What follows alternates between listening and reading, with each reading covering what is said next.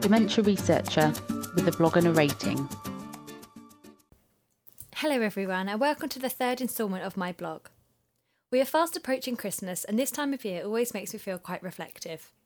Not only is it coming towards the end of the year and therefore prompts me to look back, but this year also marks a year since I graduated from my PhD, so the reflection is even more poignant.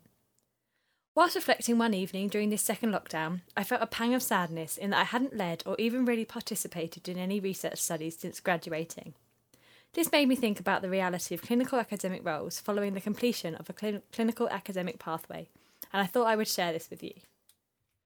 The push to establish clinical academic careers in nursing has increased over recent years, and there is a growing body of evidence that suggests that clinical academic roles create both better healthcare professionals and improved healthcare environments. Research active healthcare organisations provide a high quality of care, increased treatment options, and improved clinical outcomes. And as highlighted by the National Institute of Health Research, researchers immersed in clinical settings are able to identify where the research is needed and apply these findings in day to day practice. What could be better, I hear you ask? Well, where are these roles and how accessible are they is what I ask. Let's paint a picture. I spent four years sat in a role that was the epitome of a clinical academic role. I worked within an acute hospital and was conducting my own research in an acute hospital. I used my knowledge of practice to inform what I researched and used the findings of my research to inform my practice. The dream.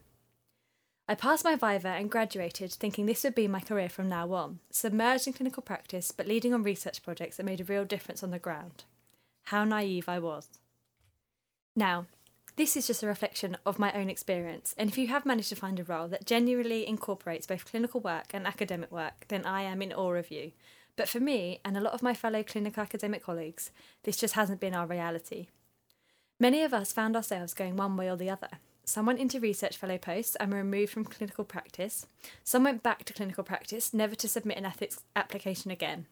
Some of us, me included, found roles that sat outside of both camps, but allowed us to dip a toe in both when we could, and some found part time roles in both, trying to juggle two separate organisations with two different priorities. Not ideal. Now, I know there are postdoctoral pathways out there that provide opportunities to continue in clinical academic careers. The NIHR Advanced Fellowship or the Consultant Nurse Pathway, as examples. But these are often a few and far between, and the reality is when you're submitting your thesis, it's very difficult to be applying for another fellowship, meaning that the timing doesn't always work out in terms of funding. The added complexity is that we all have lives outside of work rent, mortgages to pay, mouths to feed, maternity, paternity, and sickness pay needed, and these fellowships just don't always cut the mustard. So, as I reflect on the year just gone and think of the year ahead, my aim is to find and promote roles that allow the best of both worlds. Both healthcare organisations and academia need clinical academic roles to ensure that evidence based practice is being implemented and to ensure that the research being conducted is relevant and meaningful. I believe that these roles should not be bitty in that you dither in some research where possible whilst predominantly working clinically or vice versa, but where clinical work and research harmonise to allow practitioners to conduct research that will improve how they practice. The current evidence base is saturated with literature discussing the positive implications that derive from clinical academic professionals. So, my question for 2021 is what can we do to make these roles a reality? I would be interested to hear your experience and delighted to hear of the roles in which the clinical academic dream is already in place. See you next time. Thank you for listening. Join the Dementia Research bloggers and share your own views.